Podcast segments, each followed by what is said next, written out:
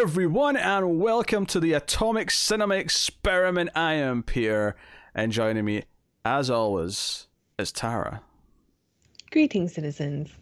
And it just so happens that she's, you know, borderline got Ripley hair, which is perfect for the occasion. I'm wearing my Weyland-Yutani shirt because it is Alien Day. Happy Alien Day, everyone. And beginning a tradition for the next 6 years, if my math is right. Unless, see if they release a new Alien movie, though, in like 2 years' time, we're going to have to just do the rest of them before the new one comes out. Oh, man, I forgot about Covenant. I've never seen it. Oh, what a finale to this. I have something Tara gets to watch. Not look forward to it 6 years from now. Tara gets to watch Covenant for the first time at the end of all this. But yeah, it's Alien Day. It's also 70s month, which is just a nice happy coincidence. If let's say it was 60s month, we still do Alien for today because it's Alien. Yes, this was always in the works. But it just happened to be 70s month, which is perfect because Alien came out in 1979. We will start spoiler free if anyone doesn't know the plot of Alien.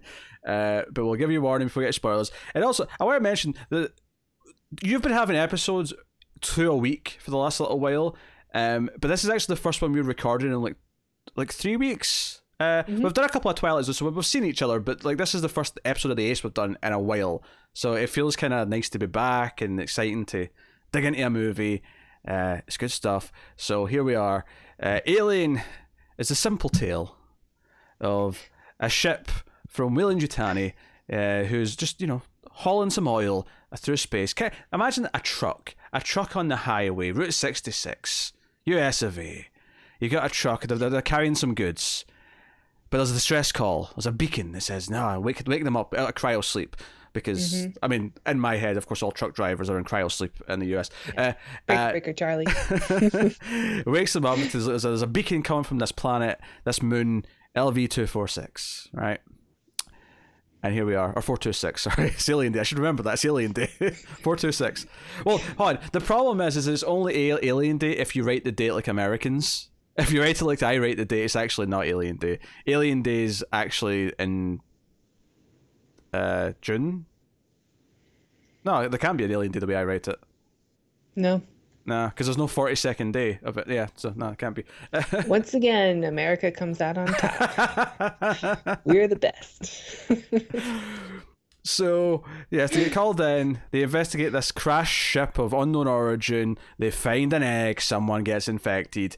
And an alien ends up on the ship, on the Nostromo, which has 7 passengers, and a cat named Jonesy, which looks not unlike my cat Firefly that I'm holding right here. Good cat. And that's the gist of Alien. It is essentially a monster slasher movie where they're killed off one by one until you get to the final character. I don't think it's a spoiler to say that that's what the movie is. That's just what it is. But yes, so naturally, this is a class. This is a biggie. You know, every so often we get to a movie, it's like, okay, we did Terminator, for the first time, and it was like, okay, this is a big one. It's a milestone episode, a milestone movie. Because so many of these movies we come in here and we're like, oh, we got positives, we got negatives, we weren't so hot in this one. This is Alien, which we've both seen numerous times. So I'll ask the question, but I feel like I know the answer. Tara, how do you feel about Alien? I mean, I like it. I mean, yeah, you watch it and it's the reason the genre is kind of justified to exist, you know? It's great. It's what you want from a science fiction movie. It's what you want from a horror movie. Sure. I don't think there's anything that has been before it or after it better designed than maybe the Alien itself. Yeah, I can see that. It's so grotesque and beautiful, and I think it's I don't think there anything even comes close to the Xenomorph design as far as just quality and how alien it looks. You know? We're going to talk about designs. We're going to talk about everything. I think obviously we both love the movie, right? To get out of the way, it's basically perfect, and we'll get into why it's perfect over the course of the next probably 2 hours because it's Alien. So people always say that Star Wars is the start of modern science fiction, which is actually kind of ironic when you actually look at Star Wars and realize that it's more of a fantasy story, just happens to be told in a science fiction wrap You know, it's got a wrapper of science fiction, but it's a fact. But there is a bit of Star Wars influence in Alien. Oh, sure. I mean, hell, the reason why it got made, I didn't rewatch it for this, but the 3-hour making of documentary that's on a lot of the DVD and Blu-ray sets is phenomenal. The Beast Within, the making of Alien, the one for all four movies in that set are all well worth watching. They're all great for different reasons, all very really in depth, and it was basically a case of, after Star Wars, they sent in a lot of scripts. Like, everyone was looking for science fiction scripts because Star Wars was this huge hit. And, you know, I'll talk a little bit what I happen to know from the various making-of stuff about the Alien script and how different it was from the movie and so on. But what the point I was going to get at is that Star Wars is often seen as the start of modern science fiction because it was such a huge hit and it inspired a lot of people. You know, it brought Star Trek back. Star Trek was, I mean, there was going to be a TV show. It gave us the motion picture. It gave us the motion picture. It kind of set off things on course.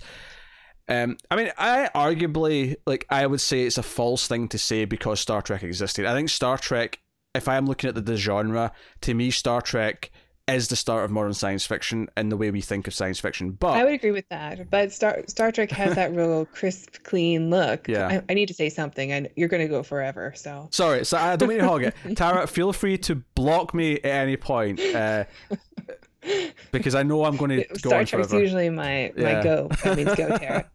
Because I will talk forever. Star Wars was the first one that really took science fiction seriously and made it feel like this world always existed, you know. It had that lived-in feel, which I think Alien borrows from also. Yeah. I mean, it has totally different designs, but it has that look and feel of... Yeah, it feels lived-in. We're just workers in space, and everything's kind of falling apart, but they would fall apart. And there's a lot of little things. I actually think Alien does it even better than Star Wars, and I'll talk about why. There's just little things. For example, just how, like... rough the landing the shuttle is on the planet, like that. It doesn't feel like an easy thing. Like they're really struggling. It's shaky. And it's kind of a, you know, it's like landing a plane where it's a little bit shaky and it's not necessarily a smooth thing.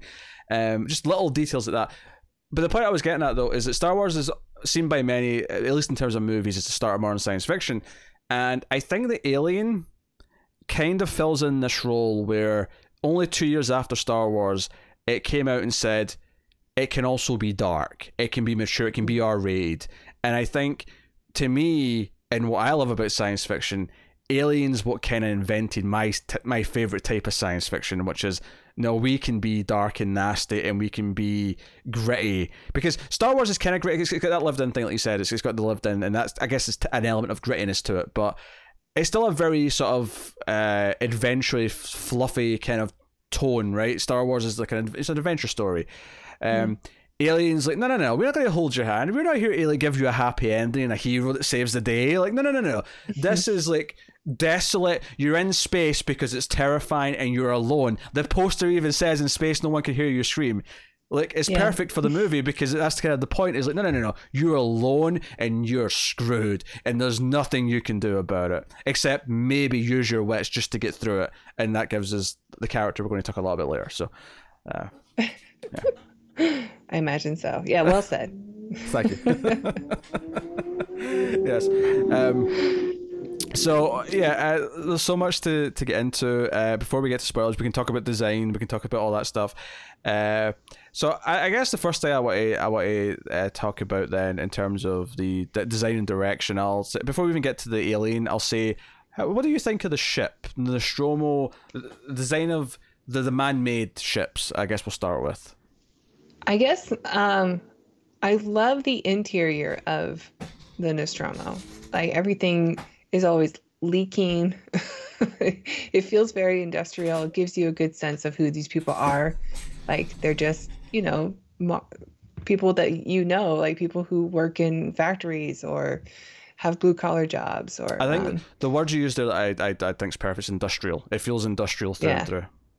The actual design of the Nostromo, like, it's kind of cool, but it looks like a floating building. It's got like four stacks on it, and it's a bit confusing because it doesn't look like anything else we've ever seen. Even though it's not exactly what this looks like, I always kind of looked at like a floating oil rig. It looks kind of like a floating oil rig to me.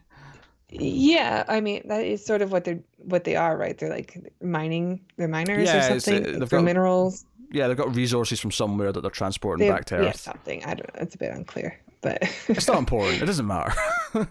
It doesn't matter. Yeah. And it's it's I love all the interior stuff. I can take or leave the exterior, to be honest. I think it's fine. It's very striking because it doesn't look like anything else. Like, this is not the Falcon, you know. Well, it's not the Enterprise. There's no like propeller thing to make it fly through space. I think that's what makes it work, though, is that it isn't exciting. Like, it's not something designed to look cool. Like, if there's a complaint that you could make about a lot of science fiction, is that it's always some cool ship. It's always this cool design. And the argument, I mean, Connor's argued this with me before, that, well, that makes sense because people who build cars want them to look sexy and they want them to look as cool as possible. So it's realistic. Well, that's because people have to buy cars, though. Yeah. So, yeah. But that's a good point, is that this is not a purchased, you know, vessel. This is an industry vessel. And it's also, it kind of puts you in like a timeline of when this is, even though it's like some vague future. But there's a year, actually, I'm sure. I don't know what it is off the top of my head, but there's a year. I don't know either. But it's also like, okay, this thing could not have been built like on a planet and then shot into space. Like, it was probably built in space. So this is like, it feels like not too distant future, but it's actually probably pretty far in the future. Yeah. So, according to the early screenplay, it's apparently meant to be 2087. Mm. For some reason, I guess maybe not too distant future. Yeah, I thought it said it in the because at the start of the green, yeah, at the start the green text comes up and it says, you know, mining vessel, crew 7, blah blah blah. For some reason, I thought in my head that it said there, but apparently it's not said in the movies explicitly. But apparently it's maybe 2087, which. It's interesting because it puts it at just over 100 years for when the movie was made. You know, 110 years, give or take. Yeah, that feels about right, though, from what you're getting in the design of the ship. Yeah, like, I can see that. For where, you know, like the Apollo missions were going and where people were, you know, thought we would be by now. Yeah. In 1979. Like, if you kept going, like, yeah, maybe we would just be mining distant worlds. Yeah, I never realized it was set probably soon after we were probably going to die. It's just like if so bleak way of looking at it. Actually, if I remember, I remember. So, yeah, that sounds right. Actually, that year sounds right, and I'll tell you why. Because the start of Prometheus, not the main part of the movie, but the start, there's like a little prologue scene. Mm-hmm. Not the one where it's like in the ancient times and it's the engineer, but like there's a prologue scene at the start of Prometheus and it comes up saying 2089, and I remember chuckling because if I live to that year I'll be 100 because I was born in 89 and so the fact that this is set right before then, which is kind of what the events of Prometheus are supposed to take place right before, actually makes a lot of sense. I don't like that movie very much. Oh, now do I. But we all have things to say. That was the only thing about watching this movie now, is that I see the Prometheus scene while I'm watching it and I go, oh. Now, I have this thing where basically, like, anything that comes, like, so much later, like, it's very easy to separate it in my head, where it feels more like an expansion. Like, I don't want to quite call it fan fiction, but it kind of feels that way, where it doesn't feel like it's even though Aliens was just completely made up after the fact. It wasn't like Aliens was planned. James Cameron just came in and had an idea and did it, right? After Alien. But, like, for some reason, like, even though 3 and Resurrection aren't anywhere near as good, like, they still feel like part of the same set of movies to me, whereas Prometheus feels like this weird add-on that came decades later that feels like an optional. Even Resurrection, I saw that one in the theater and I remember thinking, oh cool, a new Alien movie, but I don't know, like, it's still, I don't hate Resurrection, I don't think it's a bad movie, but it's easy for me to separate that one also. Oh, for sure. I mean, 3 as well, like, because 3 is such a downer, and like I think it's and it looks so different from the other movies. Yeah, it's very easy to just like get to the end of Aliens and go, you know what, in my head that's the end of canon. Yeah, that's the happy ending. We can just move on for the lives. Yeah, and I don't hate 3 or 4, but it's they do feel like too. I don't know, like straight to DVD movies or something. The problem is though is the Alien and Aliens are like 2 masterpieces. So anything that came after, like, there was no way it was going to be a hat trick. There was no way. It was impossible. Yeah. The deck was stacked. I'm trying to say. against whoever it was, and it really was against Fincher, because Fincher's obviously a good director. But here, we're not here to talk about Alien 3, we're here to talk about Alien. We will eventually come back in 2 years. So Alien, so yeah, the designs, I really like the interiors as well. I like the exterior well enough. It's the industrial nature, all the chains hanging, the water dripping, all that stuff. I like that it does, like, the engineering so much deck. Condensation. Spaceship. The engineering section, I love that it is this dark, like, it feels like they're at the bottom of, like, a, I don't know, like an actual ship. It feels like they're in the pit of, like, a ship with all the, where there's very little light. Like, sure, the main decks are all these brightly lit white hallways, but it's sort of big, it almost looks padded, like walls, for the most part. But then you go into where the, you know, where the other characters are working, where Parker and Parker and Brett are working, and it feels like, oh no, down here it feels like the engineering deck. This feels like, you know, and I'm not critiquing Star Trek here, but you know, in Star Trek even the engineering section looks very clean and very like, you know, and that's a choice. But I love it in this. It's not. I love it in this. It's not. It still feels like a gritty, grimy, like cogs and shit and whatever. Well, it also feels like the difference between like being on a like a military ship where everybody's job is to keep everything meticulous and clean and neat versus being on an oil rig or being on, I don't know, a civilian ship. Well, the rules are a bit lax. There's no discipline, like, because I mean, Brett and Parker are constantly like bickering and saying they want paid more, and they're you know, quite quick with the wet. They feel a bit like the enlisted versus officers, I guess, but also they just feel like civilians who are maybe being underpaid a bit. It's difficult going for that, and it's good stuff. And then the design of the alien stuff, you know, the alien ship with the big cannon and all that. I guess this is the start of. I have to warn everyone here. There will be a lot of talk in this episode of tidbits.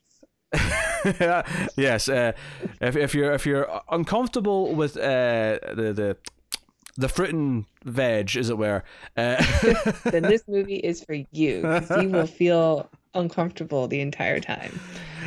I think there's a lot, because I always remember thinking the cannon looked like a big dick, right? I always remember thinking that, but because obviously the first time I watched this, I was younger than I probably should have been, right?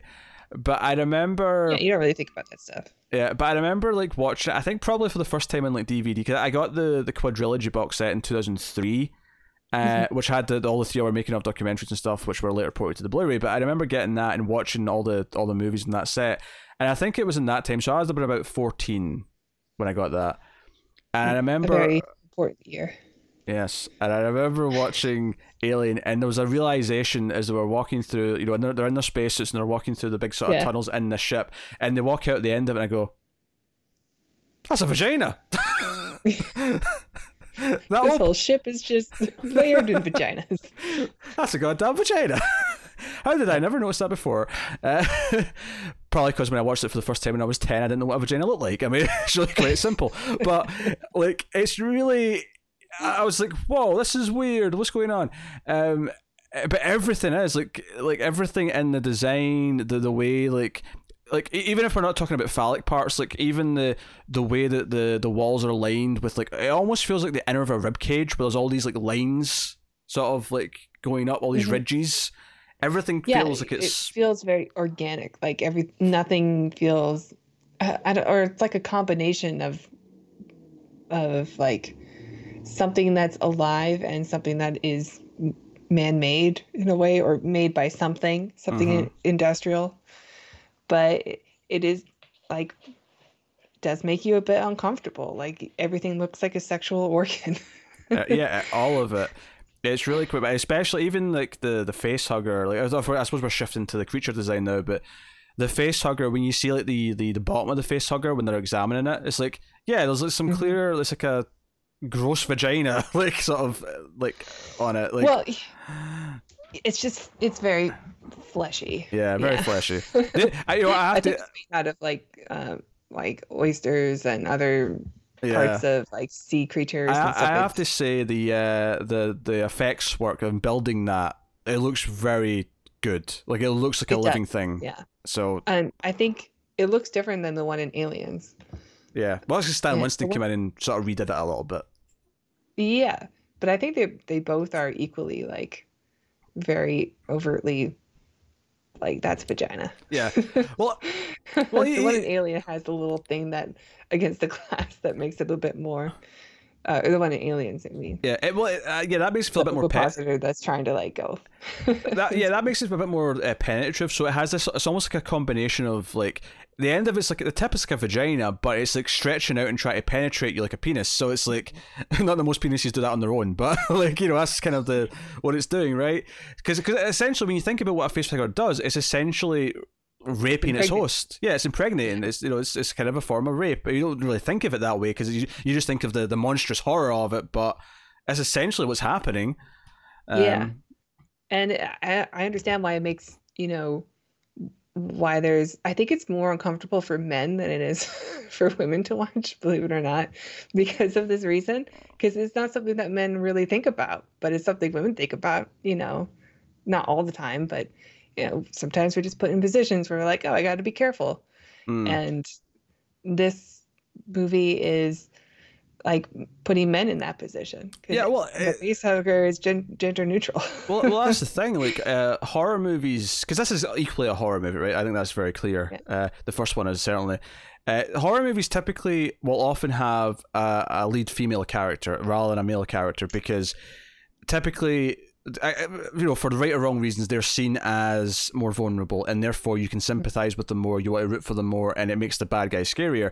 But alternatively, the argument is also, but if you have, because the whole idea of Predator, and we'll talk about that someday as well, but the whole idea of Predator is it's a slasher movie, but instead of having a teenage girl run from the Predator, it's a team of the biggest, baddest, toughest assholes you've ever seen. Most macho men you can ever think of. Yeah. And that, in theory, should make it even scarier. Now, I don't actually think it works quite that way in Predator. Predator's amazing, don't get me wrong, I'm not dissing Predator, but I don't necessarily think it makes me scared in that movie. It just makes it more of a fun action villain than it does make me scared as a horror villain.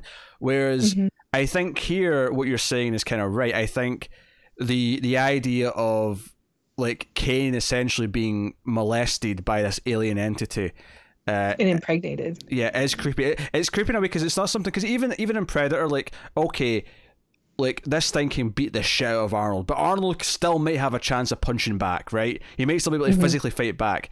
You can't physically fight back against this thing once it's impregnated. It's in there. You can't get to it. It's inside you. It's violated you already. You can't get it out. It's all these things. And in fact, one of the big stories of the script is that the original script by oh god, I forgot his name. O'Donnell.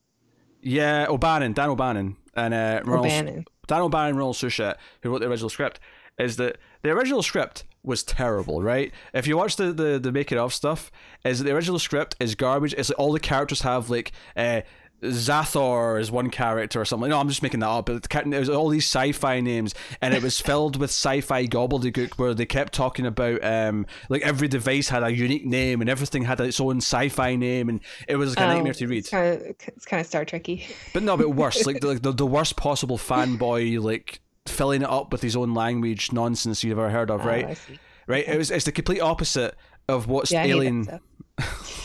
It's the complete opposite of what Alien actually is, which is all these natural everyday characters in this situation, right? But basically the producer or whoever, like, was saying all this terrible script, terrible, but he made like this other producer read it. I can't remember the names in this situation, but there was one guy at Fox made this other producer read it. It's like, keep reading. It's like, get to page 162 or whatever it is, and he's like, why? Just trust me, get to page 162. Page 162 is a chest buster.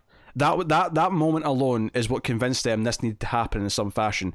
The script needed to be, coerced and like molded into something better. But this is like, no, we need to do this because of this scene. It was this scene that convinced them. So the idea of this horror and this like, oh, this brutal like, we'll talk about the scene itself when we we go work through the movie. But beautiful, disgusting, violating.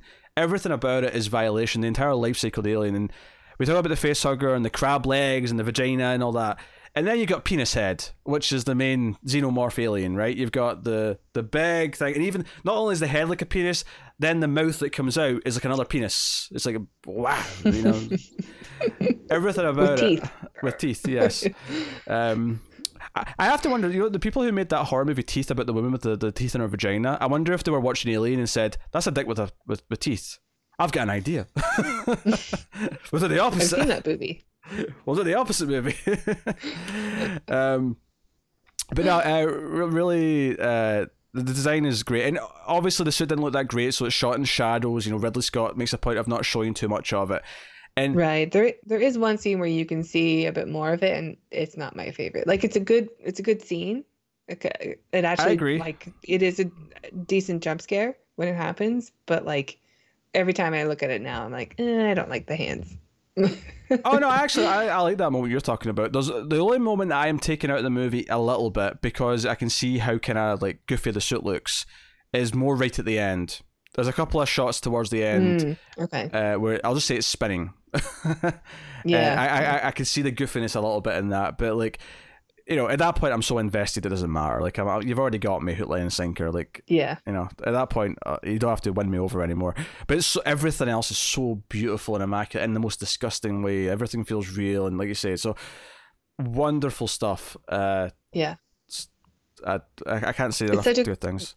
I love the design of the alien ship, and how like, yeah, sexual it is, and it looks like a floating carcass that's made of metal. But in contrast to how industrial the Nostromo is too. Like when the astronauts, I call them astronauts, but because they're in their suits, yeah. When they do enter the ship, it is clear that this is something we don't understand. Like, it is truly alien. And yeah. I don't think anything has ever come close to the designs from this film. No, like, people I agree. Maybe are trying, like Captive State, but... You have to get your dig in. You have to get your dig into Captive State. I think maybe, like, the Predator face is a pretty great design. The rest of the Predator is basically human, but... it's okay. Like, Terminator's a really cool design, but he's also just an skeleton made of metal. Oh, but to be fair, Terminator though, he's not supposed to be alien. He's supposed to be based on humans. I just mean like design, like a cool creature design. You know, like, I don't think anything's really come close to what we get here. I mean, maybe just the alien queen in the next movie. Spoiler, but like a new version of the alien, and she's cool. Yeah, but yeah. No, that's good stuff. That's about it. What was I going to say? I forgot. Don't matter. Yeah. So the Zay stuff is wonderful. Music is great. Jerry Goldsmith. It's a very subtle score actually that I have appreciated more. I think that the older I've gotten, the more I've watched the movie, I think I appreciate it more as I've, you know, as I've had time with it and really sort of pay attention to the notes. The Blu-ray actually has like an isolated score track on it, which I might one day actually sit down and finally just, you know what, I'm just going to sit down and watch it without the dialogue, without the sound effects. Do you like the end credits song? It's a bit more hopeful. I don't know if I like it. I guess, yeah, I hadn't really thought about it.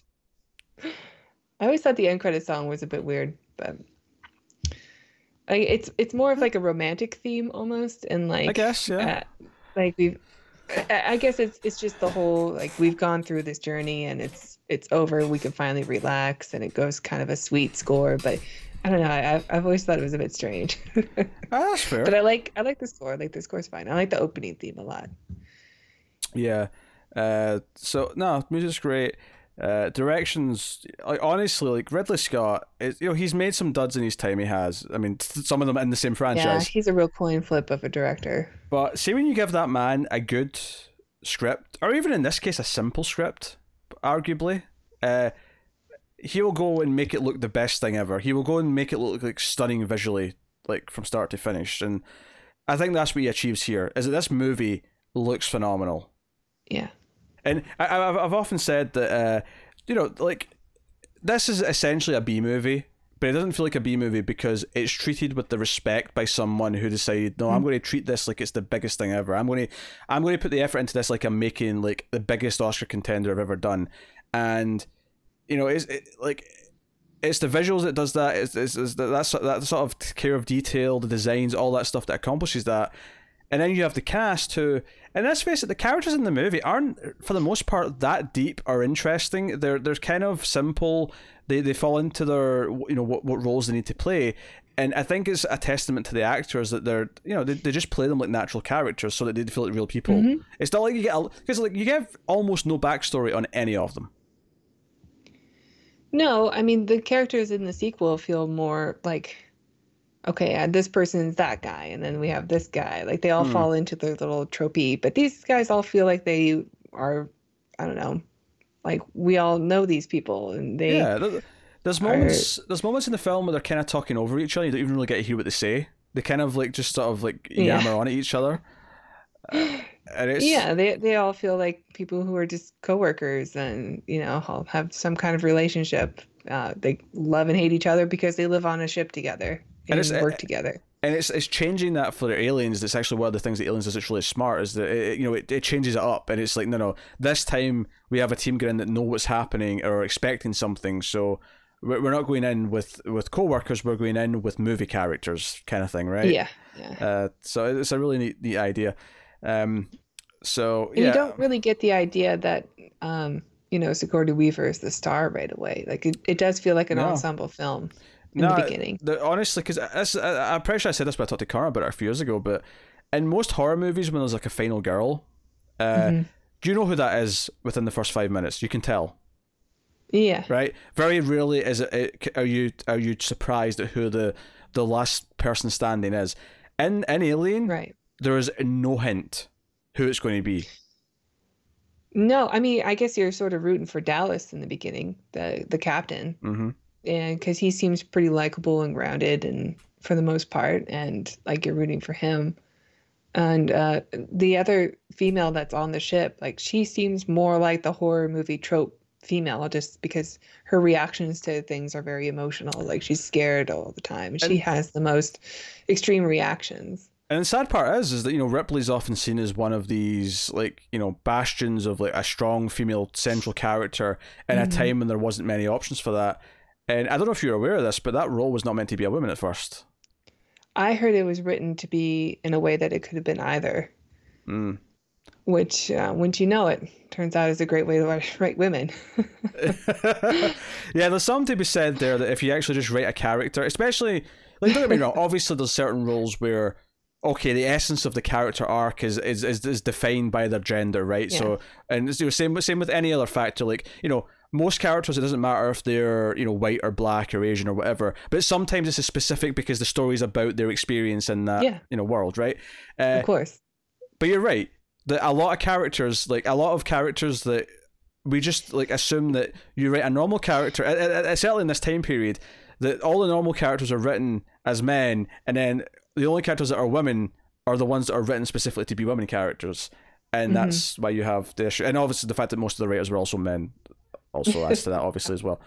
So it's just funny to me that, like, we could have very easily been in a situation where one of the key characters we hold up from that era as a you know, I mean, I don't think it's a coincidence that at the Oscars this year or last year, whenever this happened, she came out with Brie Larson and Gal Gadot. Like, it was like the two superheroes from, like, present day and Sigourney Weaver. Like, yeah, it's like she was the superhero, obviously. You know. She like, if anything, like, Linda Hamilton should be on stage as well, but that's fine. You know, Alex, like, she wasn't available, right? But I get it. Like, it totally makes sense. She was filming Dark Fate. Yeah, she was too busy making an okay movie. I try not to make. Right. I try not to say that with too much salt, because I actually liked parts of that movie. It just, you know, it wasn't. Like, me too. The world didn't need it, is I guess what I'm saying. Yeah. It was satisfactory. Yes. It's fine that it exists, but it didn't need to exist. Not really. Yeah. Maybe we should just let it die. That could go for every franchise that refuses to go away. Alien included, to be honest, at this point. Yeah. Are they making it another one? I don't think it was anything. It was kind of a hit, right? No, it wasn't. The opposite. Oh, I thought it did all right. It made less than Prometheus did, I think. So. I hate Prometheus. Oh, that'll be a salty one. Yes. So cast is great. Obviously, we mentioned Sigourney Weaver. Tom Skerritt is Dallas. Good. Veronica Cartwright is Lambert. Harry Dean Stanton is a favorite, who pops up in a lot of stuff. Yeah, obviously he passed away just last year, I think it was now, at 90 years old. Because me and Connor had been doing Twin Peaks, and he was in that new season in 2017, you know, in his late 80s. So I was like, man, he must get picking up there in the age. So, yeah, Ian Holm is Ash, John Hurt is Kane. Little bacon. How dare you? How dare you? If you want to make a joke about Ian Holm, I will accept a reference to his Fifth Element character. The priest? Yeah, he's kind of funny in that movie, though. He's likeable. I don't know his name in that movie. Not do I. I remember him doing the cross sign a lot on his shoulders as he's getting scared by these big alien dudes. Yeah. And try to convince Bruce Willis to help him. Anyway, we'll talk about that movie someday. So, and then you got Yaphet Kotto as Parker. And that's the main cast. And Jonesy. And of course Jonesy, yes. The Kit Kat. Who of course must be saved at all costs. Which, by the way... Yeah. Did you say that John Hurt was in the movie too? Yes, he's Ken. Yeah. You said his name. Okay, all right. I probably talked over it. Yeah. Yeah, because we lost him too recently. Yeah. In fact, amusingly, when me and Connor talked about this movie, it was right before, and John Hurt passed away a few weeks later, and then it was a few weeks after Aliens that Bill Paxton passed away, and we said we have to stop doing Alien movies because we're killing the cast. Like.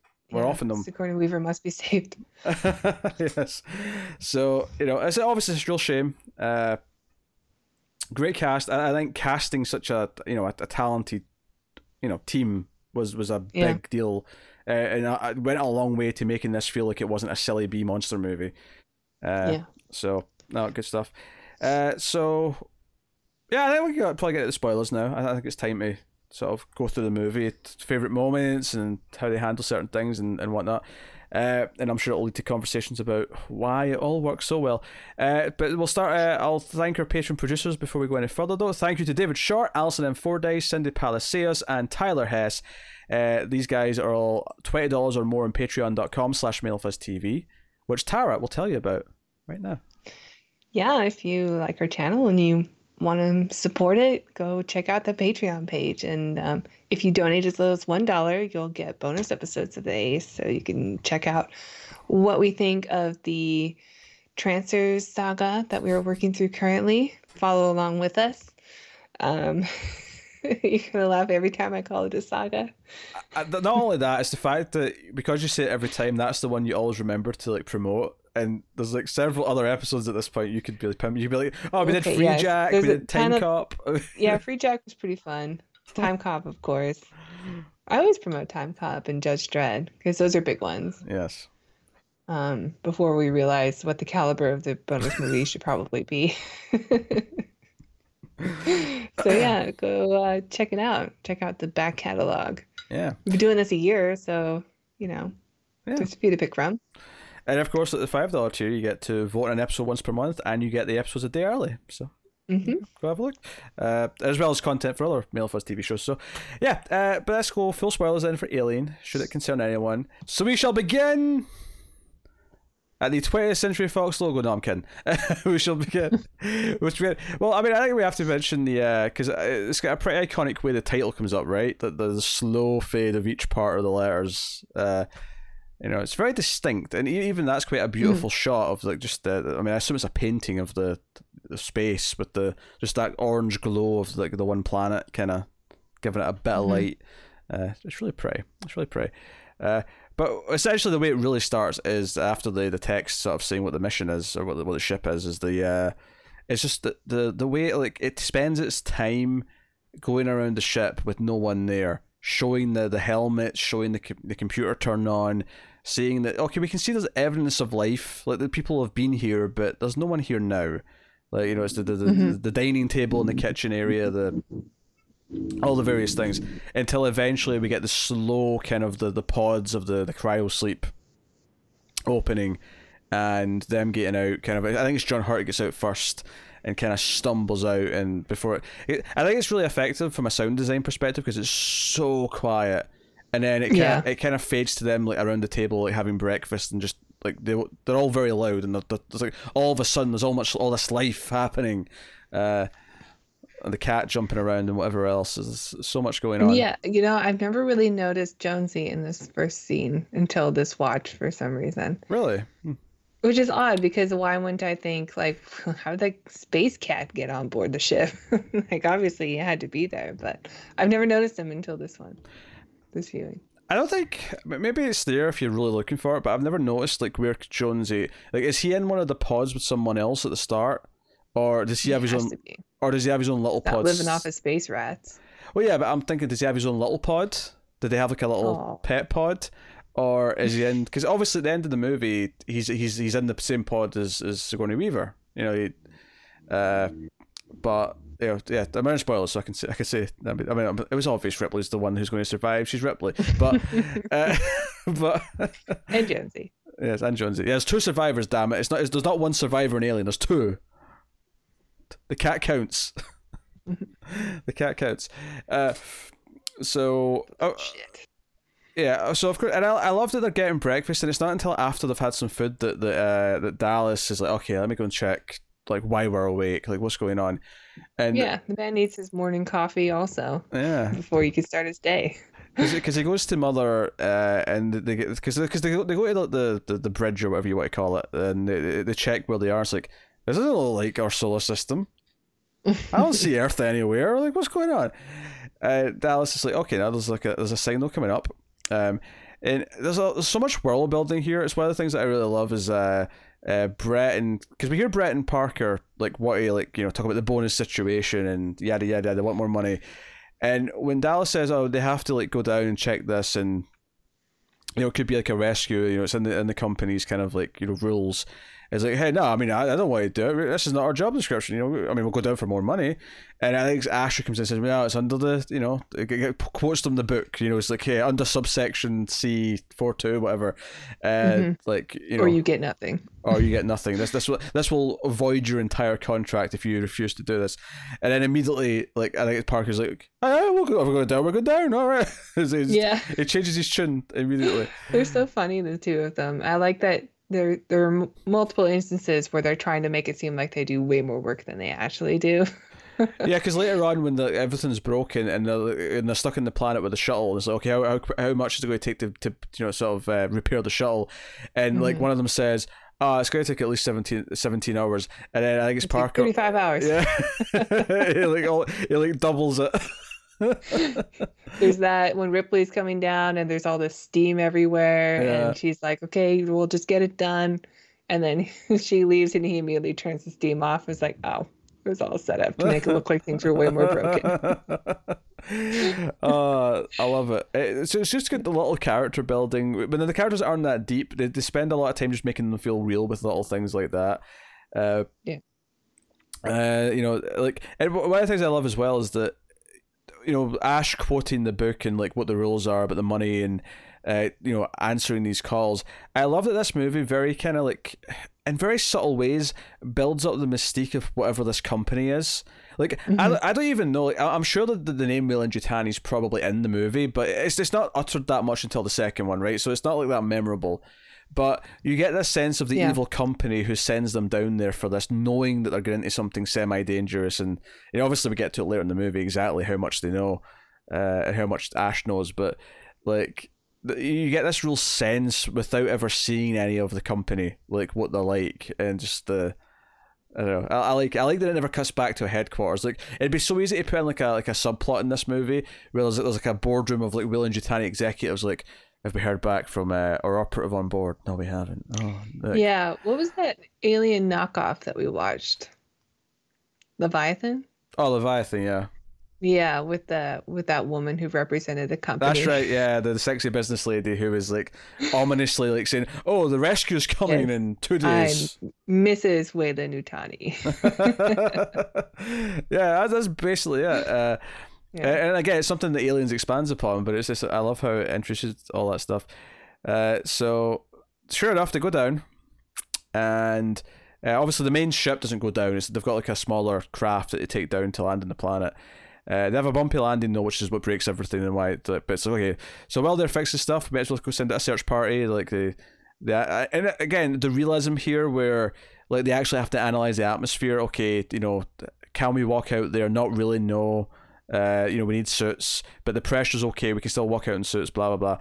And it's, obviously it's Kane, because obviously he's the one that gets infected. We go Dallas, and it's Lambert. It's those three are going out. A bit of trivia here is that to make some of the alien stuff look bigger, because the sets weren't actually that big, they had kids in suits. To make the canon look bigger, it was kids. Yeah, I think I've heard that. Yeah, at least wasn't one, like Ridley Scott's kids. At least one of them was Ridley Scott's kids. I don't know if all three were, but at least one of them was. Yeah, really neat trick. It works. Yeah, I love the visual of the their video feed kind of like distorting. It's like old VHS tape. Obviously, that feels a bit. Obviously, there's a bit of a retro future thing there. It wasn't intended at the time, obviously, but now because we've went past a lot of this technology, all the buttons feel old and things like that. But yeah. I dig it. It's one of the things that I'll just put this complaint about Prometheus out right now. I hate that they didn't like match the tech. I hate that everything's so hologram and slick and like. Screw you! Like one of the things. That's just the problem with science fiction movies now. It's because technology has advanced so much. I mean, like, look how we're communicating. Like, it's so clear. I know, but that you can't just make something look old future. But I miss that tactile. I like the sound of the buttons being clicked on and switched on. And one of the best things that they did with Alien Isolation, the video game, is that they didn't update anything. They know we're going to match Alien. We're going to do the technology that's in Alien, and it's wonderful, right? The art design in that game is one of my favorite things about that game. I love how it really feels like you were walking around a ship in the Alien universe. It feels like it's really on the Switch now. I'm tempted. I bet it looks like crap on the Switch. Oh, it's not like wasn't it out on the PlayStation 3? I mean, it was, but I never saw that version. I saw the PC version. Oh, I think it'll be okay on the Switch. Mercury, I don't know. Doom looks good on it. Not as good, but it looks good. I'll take your word for it. I ain't doing it. If I ever get a Switch, and that's a big if, I'll stick to...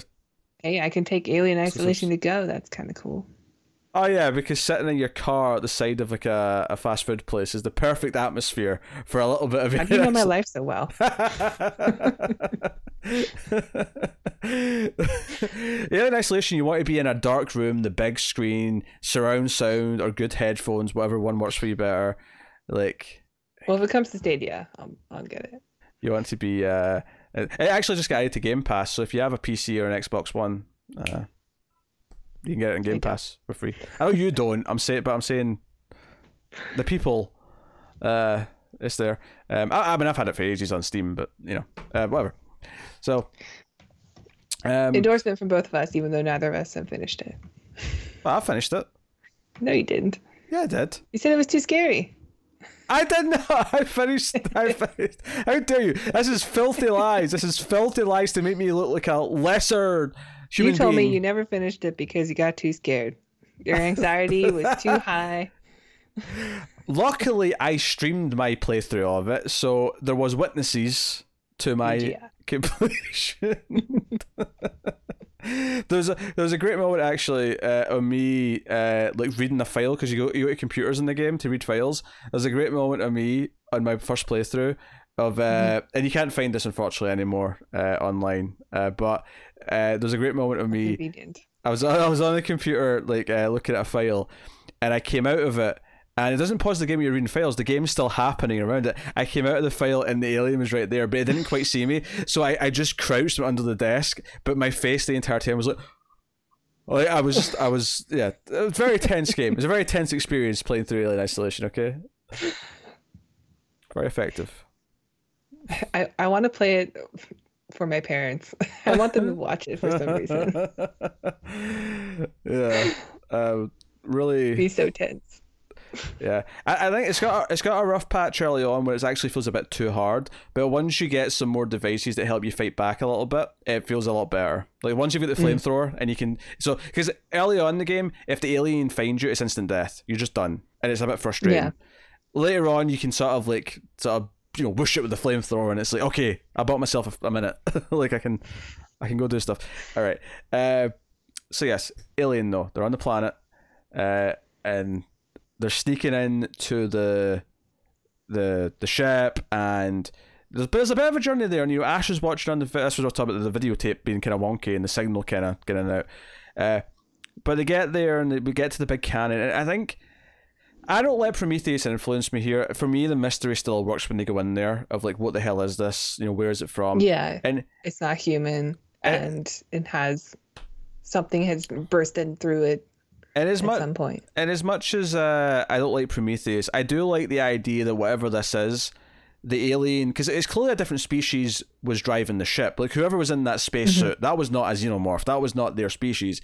I do like the idea that the xenomorph is a weapon of mass destruction. It's a biological weapon of mass destruction of some kind. I do like that idea.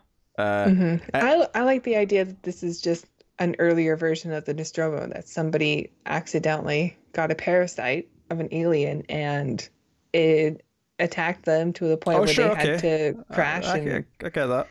Yeah. Yeah. The last survivor had something burst out of its chest. Yeah, so you're just saying this ship, likewise, this species that we've not discovered yet, found an alien. Yeah. And this was the result, yeah.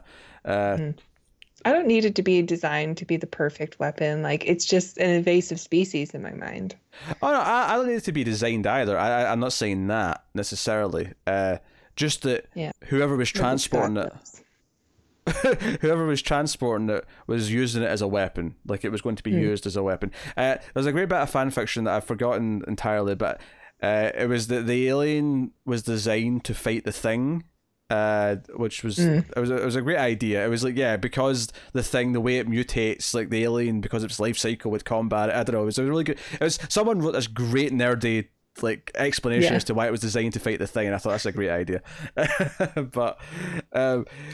But yeah, so I love the atmosphere. I love the there's a very unnatural layer of mist in the room with the eggs, where it feels like there's like a top to it. You can almost see the layer above it, where it's like this is where it stops, and it's unnatural. Yeah. You know, right. It stopped with light. Like. Yeah. And all that is, it's very cool, and it's just a trick of light. That's all it is. It's like a sort of laser sort of light that's gone over the mist machine or whatever, right? It's very simple as an effect, but it looks really weird and otherworldly. Yeah, it does. And it really was one of my favorite things about the eggs. We never talked about the design of the eggs. I love the way the flaps open. Even the flaps look kind of like, oh, it's very much a vagina. Yeah, they're very vaginal. That's an awful word. Yeah, it senses heat and it opens up. Is that how it works? No, but it's just the way it kind of like. Again, it doesn't feel like a mechanism in like a built way. It genuinely feels organic the way it kind of flaps. I think the design and the look of the egg is probably the thing that holds up the best in these creature designs. Like the creature looks cool, but there are points where it looks a little bit like a man in a suit, but the egg, like you get to see something inside moving in it, and the way it's lit from the back and it opens up and it looks like just two like turkey breasts or something on it's top. It's so gross, but it's moving, it's pulsating inside when you look in the top. It looks, it's phenomenal. It looks so gross and otherworldly and like real, you know. It looks very real. Like there's a couple of moments we said where, you know, you can see it's sort of a guy in a suit or looks a bit goofier, you know. It's just, and it's just literally one or two moments. It's not a lot. It's real. Yeah. But like that is the only thing where you can say, okay, I can see it being better, like, you know, with some trickery now, right? I wouldn't change the rest of it. I would just, you know, fix. I mean, I'm not saying they should do this to this movie. I'm just saying if it was made now, the egg that part would have been CGI. Yeah, but the point I'm ultimately making here is that I can't envision in any way to improve this. The egg. No, the egg is perfect. It's perfect. It holds up so well. There's nothing. It's perfect. There's no way to improve it. Is the point I was trying to make. Whereas, you know, those one or two goofy moments with the suit. Okay, there's a technical improvement to be made in theory, right? Well, just if you made it look a little less like human hands or a human man in a suit, but. For the most part, the alien design also is, I think, amazing and perfect. But I think the egg is otherworldly, but it is familiar looking. Like it looks like something that you know, maybe exist here on a microscopic level, but it's been enlarged to the point where it's like, it's kind of familiar enough, but it, you know what you're looking at. It looks almost insectoid, or it looks so real, and the movement inside is so real. And the pacing of this stuff, by the way, all the build up to this moment where the facehugger actually lunges at him, is wonderful. Like they're walking through the ship, the cannon, the room at the exit, because he has to descend into it. He has to, like, sort of, you know, rappel down. All of that is wonderful. Yeah, I love the actual shot of it. It's such a wide shot too, a wide shot that you stay on for a while, so you can really soak in like what the ship looks like. Yeah, and you can see the different under the mist. You can see just all these little egg sacs everywhere. And by the way, because obviously the back of that is a painting, right? Obviously, there's a little bit that's real, and the rest of it's a painting. It holds up, that painting, that matte painting for that ship. It holds up really well. It looks wonderful. So this is a moment that I really like. On repeat viewings over the years, I've really come to like sort of single out as like a moment, right, that I think's worth mentioning, and that's that when they come back with Kane to the ship, Ripley says, "No, we can't let you in with him. That's against quarantine rules." And I mean, maybe that's timely right now as well, because, you know, the virus and everything. I'm doubly thinking about it, right? But, you know, that basically what happens in this scene is that Dallas and Lambert do not want to respect social distancing, right? And they're like, "No, let us in," right? And obviously, it makes sense actually later. Obviously, when we find out the secret with Ash, why he does this, but Ash just ignores her and, you know, lets them in anyway. But there is something beautiful about this, where the character who does survive, if they'd listened to her, if they'd followed the rules when she said, "No, follow this rule," none of this would have happened. They'd all be fine. Yeah. Well, except for obviously Kane. Yeah, he's already done. He's a goner. He's a goner. But what's beautiful about it though is that it's also like, I don't think you hate the other characters though for wanting to do it, because you understand why they're desperate to just let them in. They want to save them. Right. If you were the person in that situation, you would want them to break the rules to let you in. Like, Ripley's right in what she's saying, and she was right to say no, but you don't necessarily think the others are complete idiots. You get that they're desperate to try and save their friend. Like, they want to try and rescue him. So either you don't find yourself frustrated with them either, but so of course they have him on the table, and they're trying to like take it off, and it doesn't work. Like Ash says that we might even kill him if we try and take it off, and you know, or sorry, Dallas is like, there's no way to take it off without ripping his face off.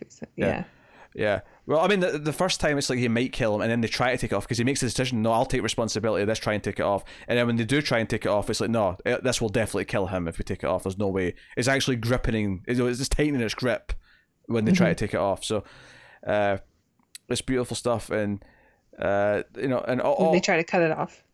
Yeah, they try to cut it off, and that's when they get to the acid for blood, which is, of course, such a wonderful little idea. What I think is interesting about it is that it doesn't actually play into this first movie that much when you think about it. It doesn't really come up again. No, not really. Yeah, it's one of those things. Just that they don't want to. It's basically a reason not to cut it off, right? That's it. It's a reason not to cut it off, and also if the thing, when you want to kill it, like maybe it would be better just to capture it, because at first they think it's small, you know, and if they can just capture it instead of just kill it, you know, that's what they have to do, because if they kill it and it bleeds, and then they're all going to die. Because the actual xenomorph layer, you mean? Yeah. So later on, when they still think it's small. Yes. When they still think it's small. Yeah, it grows up pretty fast. The main one. Sure does. Yeah.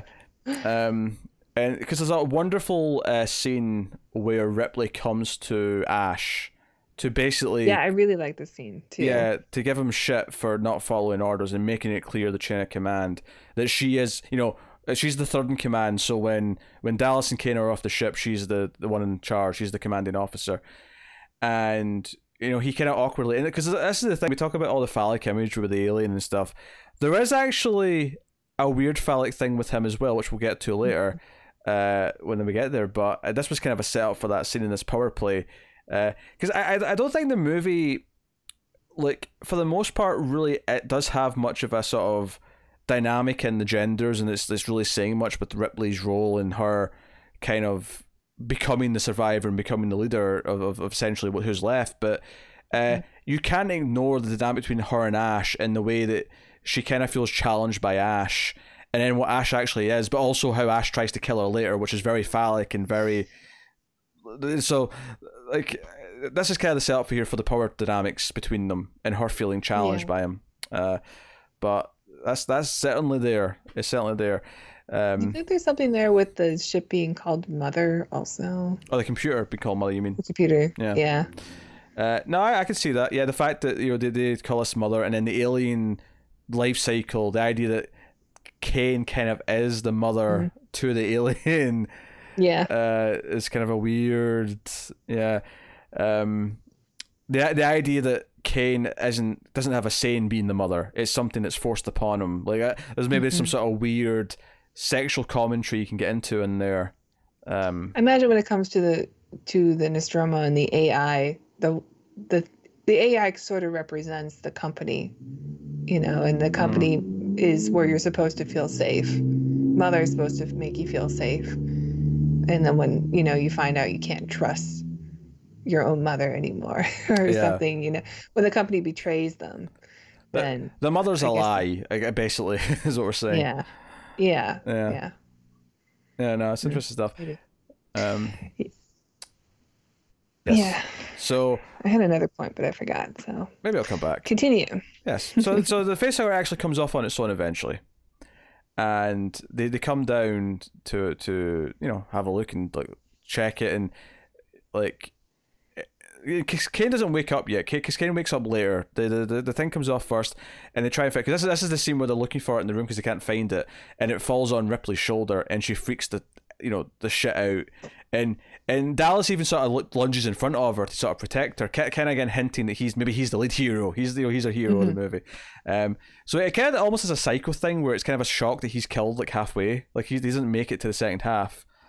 It also is just it messes with your expectations, and all of a sudden he who you thought your hero was is just gone, and now you really feel unsafe and unsure of your situation. In fact, actually, although we have seen Ripley take charge and make the right decisions when she does, but now she's forced into a position of power where people don't maybe see her that way. Yeah, I just wanted to correct that. I mean, the scene with her and Ash must be after, because I'm pretty sure he's working on the facehugger when she comes to see him, right? Or actually, maybe it happens twice, because he's in like... he's definitely working on the facehugger for one of the scenes where she comes to see him. Yeah. Because she kind of says, oh, like, you know, what are you doing? And he's like, oh, I'm collating. Because that comes back later. Right. He's still collating. Yeah, I guess. I don't know. But I like the scene a lot because it does make you suspect that, you know, she's confronting him because he's supposed to be the science officer. He's supposed to be the one who, he was quoting the book earlier, you know, he's the one who knows the rules. And as a scientist, he should respect the whole quarantine of new life. Well, the beautiful thing about it is that it's not like, we suspect from this, you know, the first time through that he's untrustworthy, not that he's a robot. Like, right. I mean, I don't know what it's like to watch this movie and not know that he's a robot. I know, it's weird. I've seen it so many times, and I first saw it as a really young person, so I don't know, you know. I don't know what that first experience was like, unfortunately. It is interesting a dynamic to throw in here about artificial life, though, right? Because everything's about the life cycle of the alien, and it's all about genitalia and like all these phallic images, and then you throw in a robot that isn't created from that, like that's completely, you know, unique and on its own, and so wouldn't really have, like, he has no threat from the alien at all. Like he just has a mission. So I mean the alien might still kill him. It might, yeah. I mean, the alien might not give a shit that it's synthetic, but, I mean, whatever. Maybe. Do you think an alien would care? Like, if it doesn't have the warm body to, like, I don't know, implant or take? Because, we find out in the next movie, really, that the alien doesn't eat them. Like, the alien takes them and brings them, cocoons them.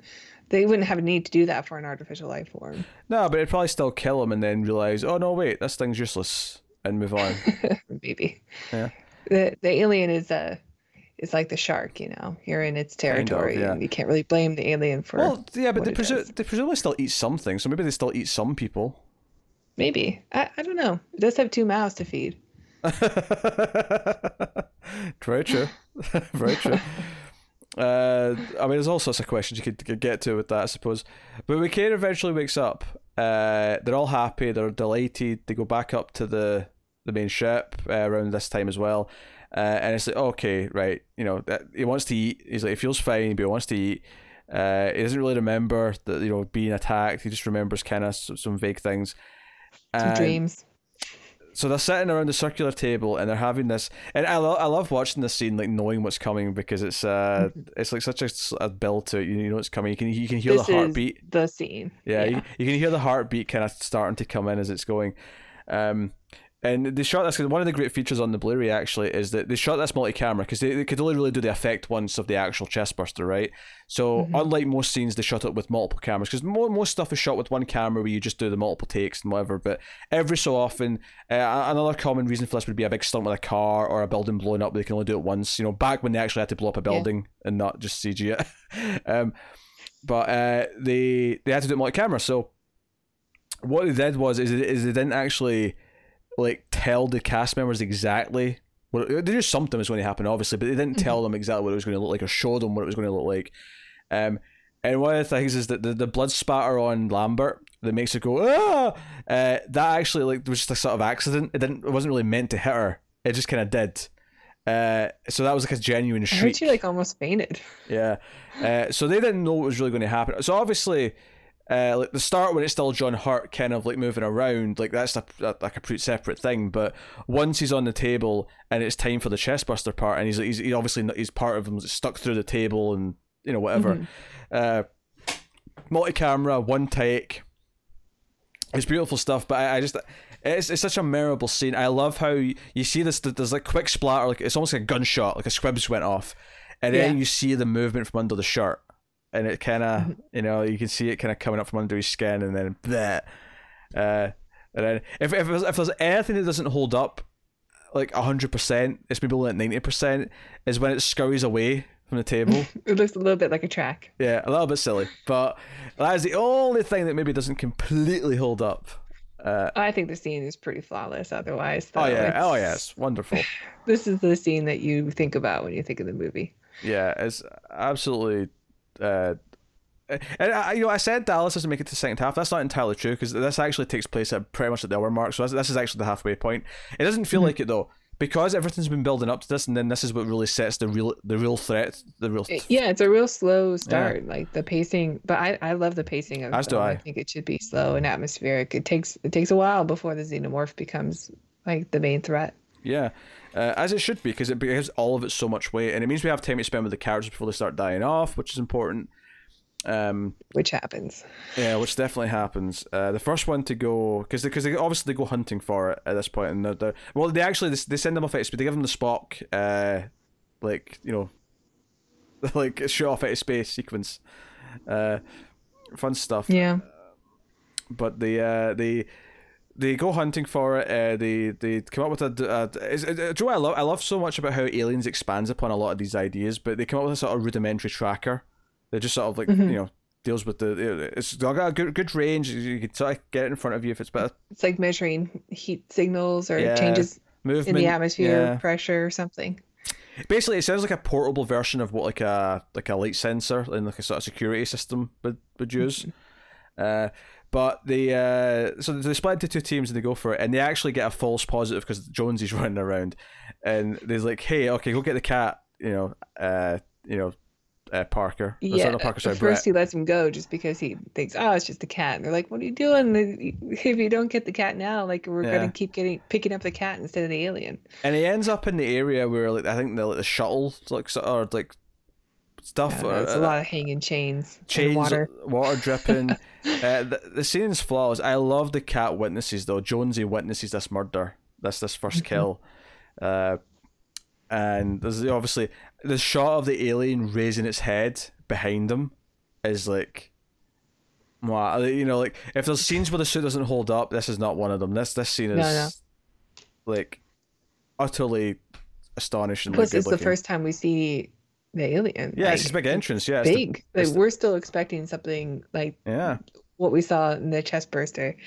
In a couple of hours, it's grown to like 7 feet tall. Do you know what I love? I love that there's not even a scene of like anyone else in the that's not on this ship or part of this ship. And there's so much mythology in this movie about setting up the company that's behind all this, setting up the life cycle of the alien and the mystery of this other ship that it came from. Like, this world feels so real and lived in, and we see so little of it. And I think that's what's so beautiful about it. And it's why it's so exciting in Aliens to expand it a bit. So we actually have a company representative this time. We actually have like what the Marines in this world look like now. So, like all this kind of stuff. I love it. I love that world building. Yeah, me too.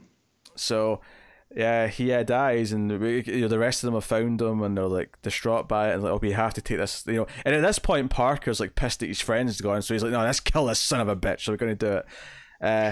Yeah, he is. He's also like, I love the shot where he's just so overwhelmed that how big it is now. Like, it was big. Yeah, I don't know. Well, actually, I love his reaction. That detail that I love as well. Before Brett dies, he finds like the shedding skin of the little version of him. It's like it's shed. It up and the audience kind of knows what it is before he does. Like, oh, it's like a snake skin. Like, grew out of it. Yeah, so good. So then the second plan is, okay, it's just in the vents, which, by the way, this... I don't even think I realised this when I was playing Alien Isolation, but one of the details that they lifted directly from this is the way the vents open and close. It's this circular kind of closing mechanism. Because when I saw it in this... Because, I mean, I've seen it since I played the game, but for whatever reason, I don't remember noticing it last time. But I was like, oh, shit, those vents are the exact same as the game. Like, they actually took the vents, like, how they open. I mean, the game is just what would it be like to be on the Nostromo? It is. It really is. And it would be a problem if it was a movie, because it's like we're just doing the first movie again. But because it's a game and you get to play it, no, this is what I wanted. Give me the exact experience, damn it. But yeah, so Dallas is like, no, I'm going to go in the vent with the flamethrower. And this is a wonderful sequence where, Lambert's tracking it, and it's like, oh, it's coming towards you. It's right above you. This doesn't make sense. It's like right there. Again, the sound effect, the pulsing of the tracker, the sweat of him, but also the sweat of like Lambert every time it cuts back to her, like all that stuff. It was wonderful. You really are in fear for him. Like, I think maybe the first 50 or so times I've watched this movie, like that jump scare always got me. It doesn't get me anymore, but like I love the sound, because when the alien goes, the sound is again otherworldly. It really takes you to places. Yeah, and again, you lose Dallas, the person you thought would protect you throughout the film. Yep, it's not gone. Yeah, but he's not the first kill either. It's not like they wanted to shock you with the first one. It's like, no, we'll do it second, right? I think they killed someone who was quite likable first. And then they went with the leader second, and it's like, okay, shit, what do we have now? Who's left? And at this point, we've lost 3 people, because Kane, obviously the chestburster, killed him, and we've taken out 2 with the alien. And it's like, okay, so we know Ripley's in charge. That was set up earlier, that she's the next in command. So we don't trust Ash, and it's not because we don't know he's a robot, but because he doesn't follow the rules, and he's willing. He said by letting them in that he's willing to take responsibility for whatever happens. And now 2 people have died. And there's an alien loose. So we already kind of like, well, poo-poo for him, because we already decided he's to blame. They start to form plans, but it's around this time where Ripley, now she has the authority to go to Mother herself, right?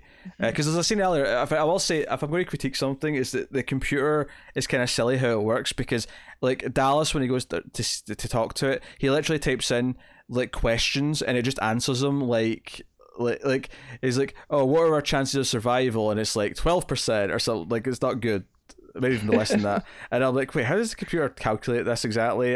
Whatever, it's all the dots that are on the wall, clearly. all these lights that are flashing. I also love that computers a whole room, like the entire walls of this room are the computer, right? I do like the design of the room. It looks very like comfortable. No, that's true. No, it's fun. I could sit in that room, read a book. But Ripley goes to ask, kind of like, okay, why were we sent there? What's going on? And it's like, no, this signal's not something that like, was a surprise. This was something that the company knew about.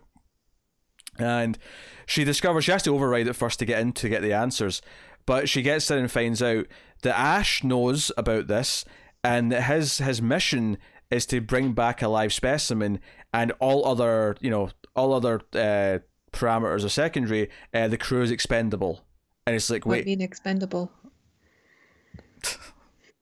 Yes, good reference. And she immediately goes to confront him. In fact, actually, it pops up over her shoulder, right? Like, he immediately just kind of, he's there.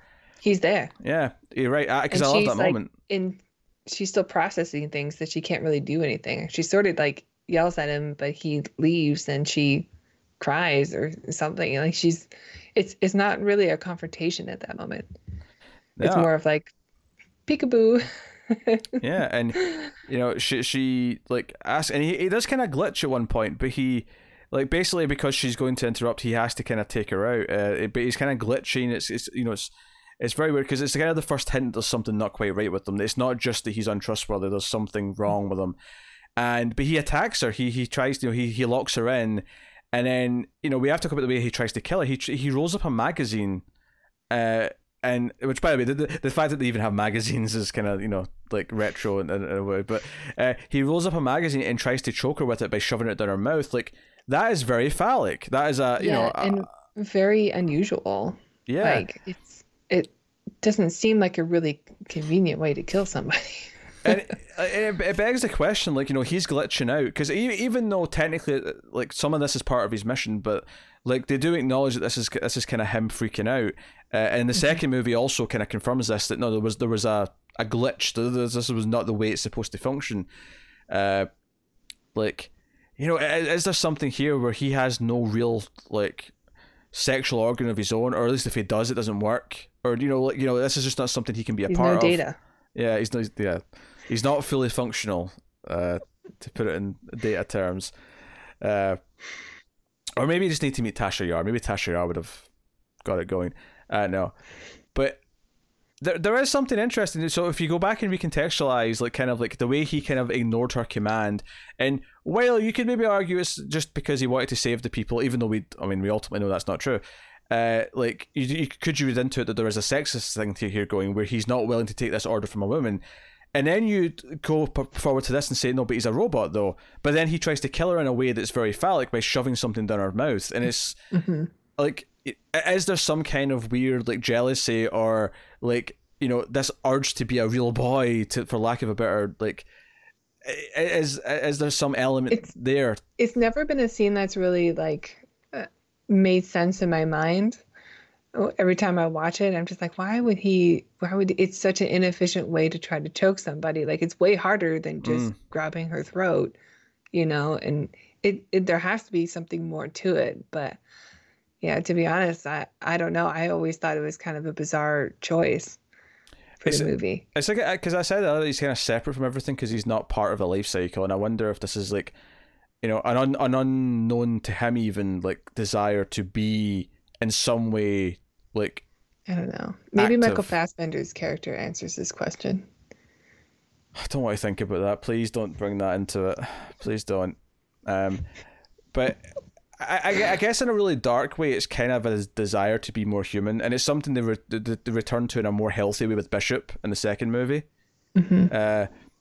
But there is kind of this desire to be the stronger, domineering, and then you add the phallic imagery into it, and it's like, yeah. So like, you've got this kind of thing there, which is proper dark, and it feels like he is kind of winning. And obviously, eventually, Parker and Lambert, come in and pull him off, and they hit him, and he hits him with a fire extinguisher, and his head just comes off, like, but it's not completely. It hangs off at the back, so it's kind of dangling at the back. Yeah, it's a little like. T1000. It's actually, it wouldn't even shock me if obviously Cameron's a fan of the movie because he made the sequel. Yeah, but you get to see the android parts, and it's not like anything we've ever seen in a movie before. Yeah, it's just like, it's like milk. It's rubber tubes and silicone and milk. Little balls. It's like little. Do you know what it almost looks like on the tubing? It's almost like there's like pickles, like pickled onions, like. all the way up the, maybe the tubing. It could be made from that. I don't think it actually is, but I mean I think that some of the liquid was real milk, because like, I mean it's obvious what do you use for white liquid? Yeah, I mean milk, but because I think on the documentary he talks about how it was kind of disgusting because he had to have some of it in his mouth because when they turn it on his head, when his head's on the table, which by the way I love when you watch it, if you watch it really closely and they're trying to like balance the fake head, and then when it cuts back to him it's the real head but he's under the table. It's almost there. Yeah. But he starts gargling up the liquid, the you know, the white blood, I suppose you might call it that. Like, you know, like he says he had to, he had to have all this in his mouth so he could start gargling it as it was coming out, and I'm like, yeah, there's a weird connection to Westworld that I didn't think about till now. Yeah, the milk, yeah. Milky blood. Yeah, I wonder if that was even like a homage to Alien, that decision. Maybe. Yeah, could have been. Although the Westworld hosts do have like more kind of like, because when you see inside them at one point, they do actually have like cogs and gears and they're more traditional robot parts. They just also have the milk. Milk blood. Yeah. Well, it's not even milk blood because they don't bleed that. They're just made in it. Yeah. Yeah. So. Well, don't they also, they use it though. It's like their lubricant or something for their machinery. Sure. But they still bleed red though. Yeah. But I've always thought of that as like an extra layer just to make it look real. Yeah. Okay. Fair. So super dark stuff. So we were down to three characters. But it's interesting when they talk to Ash, he does kind of say that, you know, for what it's worth, he's like, I don't even think he says sorry. He just says it's unfortunate, you know, and they don't have a good chance. Like their chances are not good. Like this thing is perfect. And I guess that's the other element of it, because he kind of admires it, right? He says that at one point, even at the top of it just being kind of clear that he does admire it. And I wonder if the phallic part of like trying to shove the magazine down our throat is trying to emulate the face hugger. I don't know. No? Okay. I don't know. Like maybe this isn't a part that registers with me as obvious. Like I really have to reach for it to make sense. Yeah. Well, I think it raises a lot of questions that make you think, and I think that's maybe the purpose of it more than anything. Sure.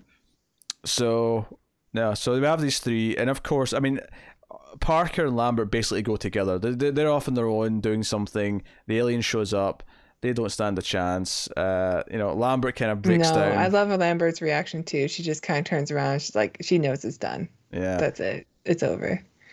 Yeah. Oh, we haven't even talked about the scene where.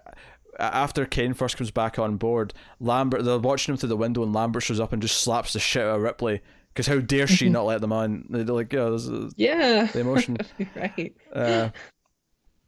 Proper smack. But you know, so I think what always impresses me, or at least what, not this viewing so much because I'd remembered it from the last time, but the last time I watched this, I remember being surprised at just how much of the runtime at the end is just Ripley on her own. There's a good 20 minutes at the end of the movie, 25 even, where she's on her own, and obviously I love the shot of the alien looking through the cat cage, looking at the cat, and then Ripley's choice because she's running about this, you know, and.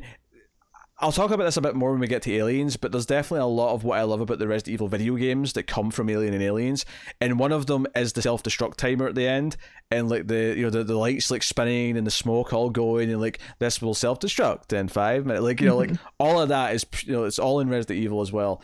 But I love like the decision to go back and get the cat is like, okay, if you didn't love Ripley already, if you weren't sympathetic to her already. This is the moment where, okay, no, you're going to root for her because she saved the goddamn cat. In retrospect, this, after watching Aliens and after watching the special edition of Aliens, so you have that more, that Ripley as a mother character and her choosing to go back and save the cat to help the innocent that can't help itself right now. I think that adds more to that in Alien after you've watched Aliens, and specifically the special edition. I guess that's true. I mean no one watches the theatrical cut of Aliens anymore. The special edition's been the default one for the last like 25 years. I think you're good to just assume that we're including that. Okay. I mean, I haven't really thought about it that way. I have this weird thing where for the most part I don't really like let the sequels affect the previous movies, as weird as that sounds. Which helps for when it's a bad sequel, admittedly. Which helps for Prometheus, but like... But no, you've got a point. You've got a point. I never really think about it in Alien, though. Well, Aliens has done such a good job expanding on what it does. No, it little does. Is in... I mean, we get a lot of details in Alien, but it's Aliens that really explores those details. Yeah, no, that's good. So I love all that. I love this because she has to like go and get a couple of things or like finish preparing to like launch the shuttle, and she's going to like turn off the self-destruct, but she can't, and it's like, oh shit, no, I have to get this done now in this time, and she just gets to the shuttle and you think it's all over. Like I say, I love the shot of the alien looking at the cat like through the cage. It's such a moment. Cats. Yeah, it's just a little moment of the head telling like. So confused. There's a curiosity in the alien that there's kind of a character moment for it that you don't see otherwise. It's just this little moment of curiosity of like, what is this? Yeah, this thing's too small to do anything with. So, but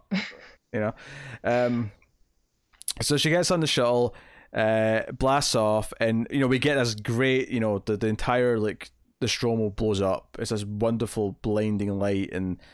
I don't love this effect. No? Don't like it? Not really. I think this effect really doesn't hold up very well. That's fair. And it's fine that there are multiple explosions, but it's also kind of confusing as to why there are multiple explosions.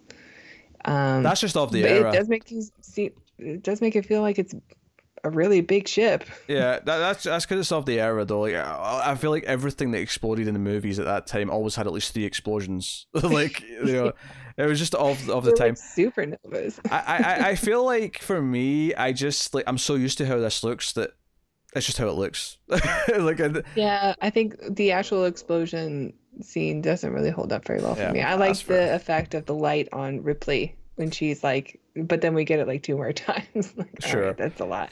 Yeah, and you get obviously you think everything's okay, but of course the alien's stuck aboard the ship, and Ripley's our final girl in her underpants. Yeah, those underpants are barely holding on. I know. I don't know. Like, what a design nonsense that was. I don't get it, but I loved just half the butt cheek or that butt crack. But I love that it's sleeping. I love that, like, yeah, as an animal, it does sleep. Like, it's not always on the prowl. And I dig that, the cat's already safe in the sleeping pod, which is good news. But I love this slow, like, her, like, slowly try to put on the spacesuit, right? Quietly, not to disturb it. And then, the ultimate the plan is to just blow it outside. But it sort of latches on to part of the ship, so it's sort of dangling. And she ends up burning it in the engine, like in the thruster. Like, that's how it ultimately gets killed. Yeah, it seems like it may come back aboard somehow for a brief second. Like, oh, come on, no! You blew it out into space, and it's still going to come back on the ship. Yeah. Which is actually kind of a big deal that it can survive in space. It's just a vacuum. I mean, that kills most things. Most pretty much everything we know of can't exist in a vacuum. It's the perfect weapon. But also it is like intergalactic, and there's no reason why it should be, because it is just an animal. It's not like an alien, like I mean, it has some intelligence, but it's not making its own ships. It's just a parasite that's intergalactic. So I imagine it would have survival skills like that. Yeah, okay. It would have to have some kind of adaptation for it, and it's yeah, it's also the perfect weapon. Perfect. Why do you keep saying it that way? I feel like you're making fun of Prometheus. I don't like that movie. I watched it like 4 times trying to like say, okay, you're going to like this time. There's just something you missed, and that's why. And then 30 minutes into it, I'm like, I hate this. I know this is going to be hard to believe, but trust me, Covenant's worse. I don't. Not looking forward to it. I skipped it. Just you wait for the scene. Just you wait for the you blow, I'll do the fingering. Just you wait for that scene. I mean, it sounds like an okay scene. But... Oh my god, that would be so bad. This stuff is great. She makes her final log. She does a recording. This is the last survivor of the Nostromo, all that stuff. And this is our ending. And I think cue the romance music. It feels like such a journey for Ripley. And I think part of what makes the movie work is that it is so simple, really, when you think about, like, they get picked off one by one. It's like, okay, we have to just, like, abandon the ship. And, you know, that's ultimately what works. It's like, it's just every single step of the way, it's really hard and it's really dangerous because this thing is there and you don't know where it is and it might just jump out and kill you. That's the essence of what makes it work. Yeah, it is kind of like Michael Myers or in space in a way. It's very much a slasher movie. In a lot of ways it is. But like I said earlier on, like, it takes it and it treats it like it's something to respect, and it's not going to just, like, half-ass some of it because it's a goofy B movie. No. Every facet of this, of the production, whether it be the design, the music, the acting, the direction, the pacing, all of it has to be treated like we're making a real movie and we're going to make it the best we possibly can. And I think, you know, it's true with Halloween, it's true with Jaws. These are B movie concepts that are treated with A movie skill, and that's why they hold up as being the best examples of those things. And I think that's a real challenge with science fiction. I mean, we're bound to watch a ton of really poorly made science fiction movies where I think they're more concentrated on, like, let's make sure that people know that this is the future. So we're going to watch, like, I don't know, movies that take the science fiction part of it and make that the focus and not the characters that are the focus, you know? And this movie takes science fiction as a setting, but we're still following real people. And I think those are the types of science fiction movies that we ultimately end up calling masterpieces. Yeah, but at the same time, though, I think you have to acknowledge that the characters in this aren't actually that strong in terms of, like, they're not characters with arcs. They're not characters that we get to know a lot about. They're good in the sense that they feel real, but I think that's what's part of so impressive about it, and why it feels kind of like a slasher movie, in that they're not deep characters. Like, it's like, you know, we talk about The Terminator, and we you know, a lot of that review was us talking about how great Sarah Connor's arc is and how it's this story of someone who changes and all these things, and Ripley does get that in the next movie. She does, but she, you know, she was right in the beginning and she's right at the end. And she survived because of it. Yeah, so it's not really an arc. Not I mean, what little of an arc is her becoming the real leader, but even that's really thin. And this is not a critique of the movie. I mean, as a leader, all of her shipment died, but that's true. But except for Jonesy. But what I'm saying is that it's actually impressive that despite the fact that it doesn't have these stories for its characters, or at least its main character, it doesn't actually matter. In the end, it actually helps the movie because it helps it feel like all these are just real people who are just caught up in this situation, as opposed to being a traditional movie with a character who has an arc. And, you know, other movies do that. Even Aliens does that. Aliens has the arc, and it's part of why Aliens, again, feels like a great expansion, because Alien keeps it so simple, and then Aliens does the more complex version of all the ideas in a way that is really satisfying because it expands upon them all. But for the first time, it's so simple. It's why Halloween is so good. Like, I mean, there's a little bit of an arc for Laurie Strode, but not much. Like, but for the most part, it's really simple. It's a bunch of babysitters are getting killed by this masked man who is barely a man anymore. He's the shape of a man, hence the shape. Like, it keeps it really simple. And I think when it comes to these genre ideas, like, I love when it's kept simple. I love when it's just a pure idea, but done with the skill to make it just sing off the screen. Yeah. Well, I think you're right. I think that is a really strong part of the film, is that it is a very simple movie or a simple idea. But what we love and what's not so simple is just the setting, the details that has been put into the world, this world building. You have to create a creature, another alien's design of a ship, and a future for humanity that's unfamiliar to us, but seems plausible. Yeah, also. And just casually introducing the fact that, androids exist in this world. Like two-thirds out of the movie. Yeah, which again, I think the reason why that works so well is because the movie's so organic, like all the design's been phallic and organic, and everything's about a life cycle, and everything's about gestation and birthing and mothers and all that stuff. And all of a sudden, you introduce the opposite of that. You introduce a robot, an appliance, a thing that was built in a lab or in a factory Like, it's just the opposite, right? You know, like if natural or organic things are stuff that mothers create, then ash is what men built, right? And you've got it's an interesting kind of duality there that they can play with, and that's really cool. So everything. Should we tell the people what our rating is? I mean, I don't think anyone's going to be surprised at the numbers that we're about to get, because I've got a funny feeling that both of us are going to give it the same number. But Tara, if you would like to go first. Well, believe it or not, I think this movie's a 10. Yeah, I mean, this is why we love the genre, right? This is what you hope to get from a science fiction movie, something that is just... so I hate to use the word alien, but something that's so alien, this is something that had to be created that could, I don't know, like something you fear in space, the unknown. And what was so funny is that I feel like science fiction for me, like if I was to define what I like about science fiction, I wouldn't even necessarily describe Alien first. Like I would describe, like, I love science fiction that gives me concepts and ideas that say a lot about humanity.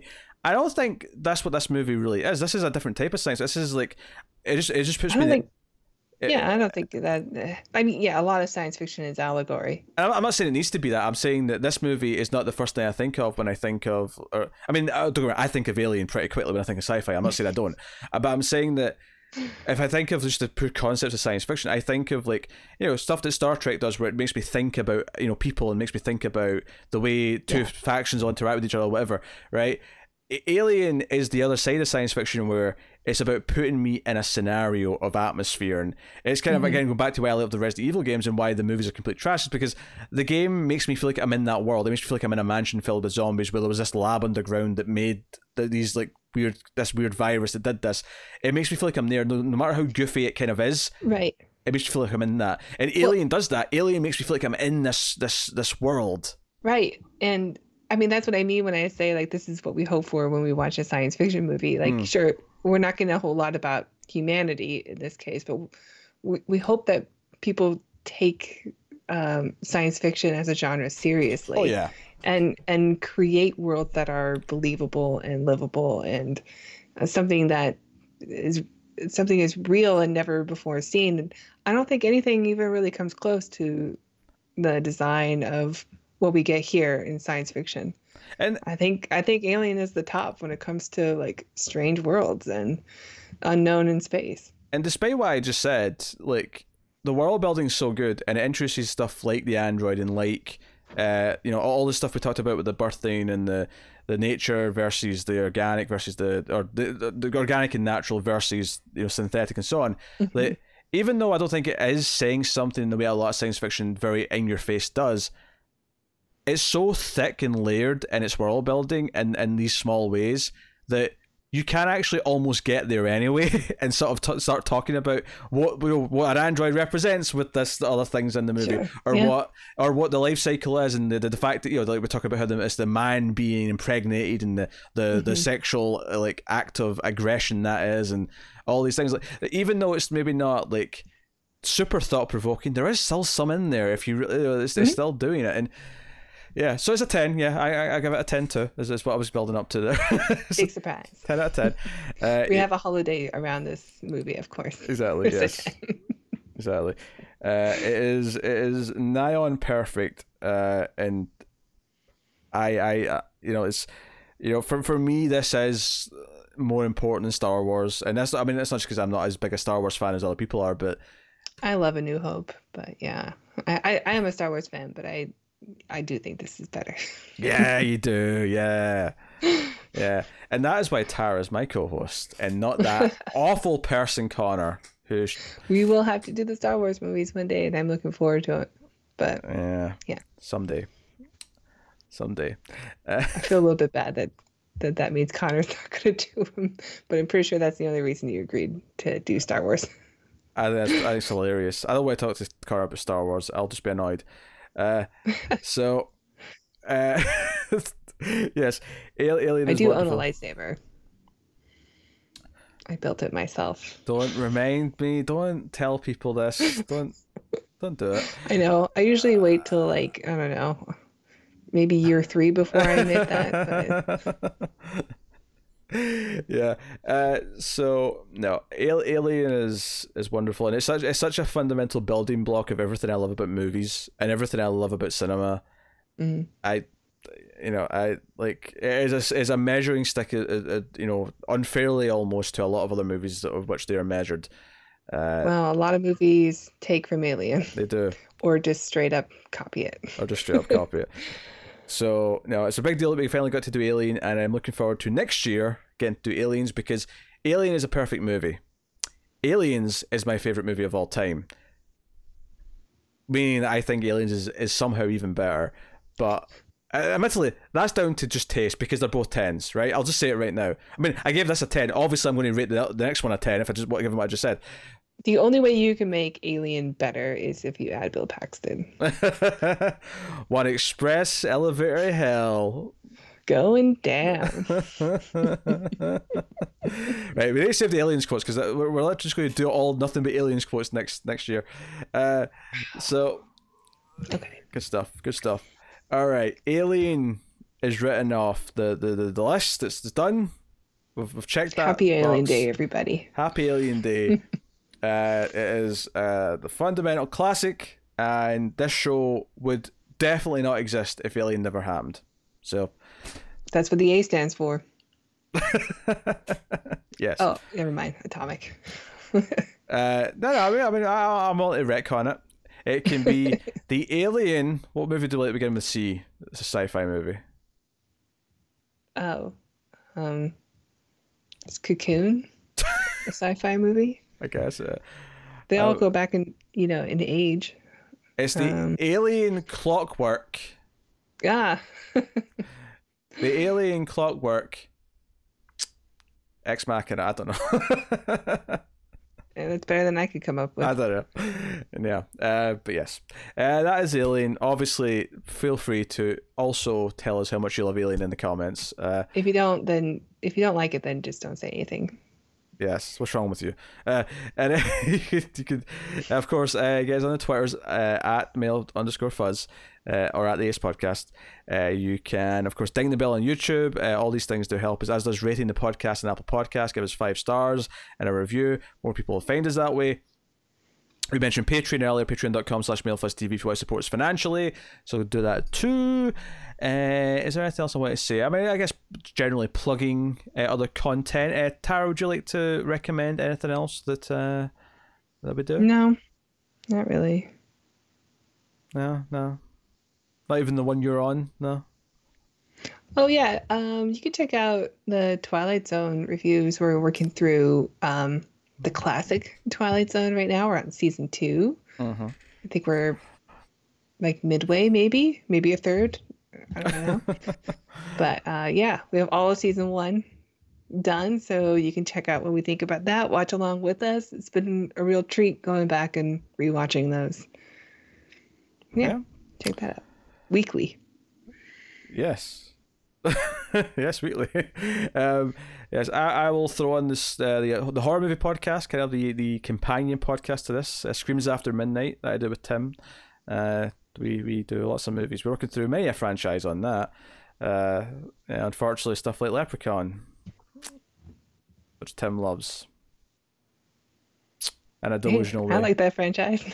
Yeah, but you don't like it as much as Tim's like I won't even say it as much as Tim likes it, as much as Tim pretends he likes it on the reviews. Yeah, those are pretty fun to listen to, actually. You should check those out. Oh my god. Anyway, that is us. That is our Alien discussion. Wasn't quite the full 2 hours I was expecting it to be, but it was like an hour 45 or something like that. I will guarantee you Aliens is going to be even longer than this. Not just because it's my favorite movie, because it's got even more going on and what it's doing. And Bill Paxton. We're just going to be quoting his lines. And Michael Biehn and Lance Henriksen. And like the movie's packed with things. Paul Reiser's even in there. I know. It was a bad call, Ripley. He'd be such a good choice. I know. He's a comedy actor. Well, what's weird is, though, it was the opposite at the time, because this was before he did all of his comedy stuff in Aliens. He did a movie called Diner, which was kind of a comedy. Well, it's a comedic drama. True. True. Yeah, but it was before Mad About You. It was before, you know, that was his big thing. I think he was still a comedian, though. Was he? Okay. Yeah. All right. I think so. Fair enough. I'll take your word for it. But here we are. So, yeah, that has been the Atomic Cinema Experiment. We're deep into the 50s. We may have hit 60 by now. I don't know. Because we're recording this, obviously, a little bit in advance. We did all those 70s sci-fi. I'm not quite sure what are those numbered? Yeah, they're numbered. The last one that went up, or the one that's went up early today for patrons at the time of recording, was Demon Seed, and I believe that was episode 56. So, Alien... Is this episode 60? I mean, it's around 60. It may not be 60. Could be 59, could be 61, but something there. Well, it's still special because it came out on Alien Day. Yes, it is. Of course it's special. It doesn't matter. It doesn't matter what number it is. It's Alien. It's Alien. Special 426. But I will say, we do have some fun stuff planned in the next... coming months. I'll just briefly tease this because of course we were doing time travel movies sort of sporadically over the last year or so. We've got one big time travel franchise that we've not done yet, and that's coming soon. And when we're done with that, we'll be doing our top 10 time travel movies of all time. So. Finally, going to finish that Trancers saga. I don't think we're going to have that finished, but maybe for June when the list comes out, we'll do the fourth Trancers movie. Here's hoping. Oh God!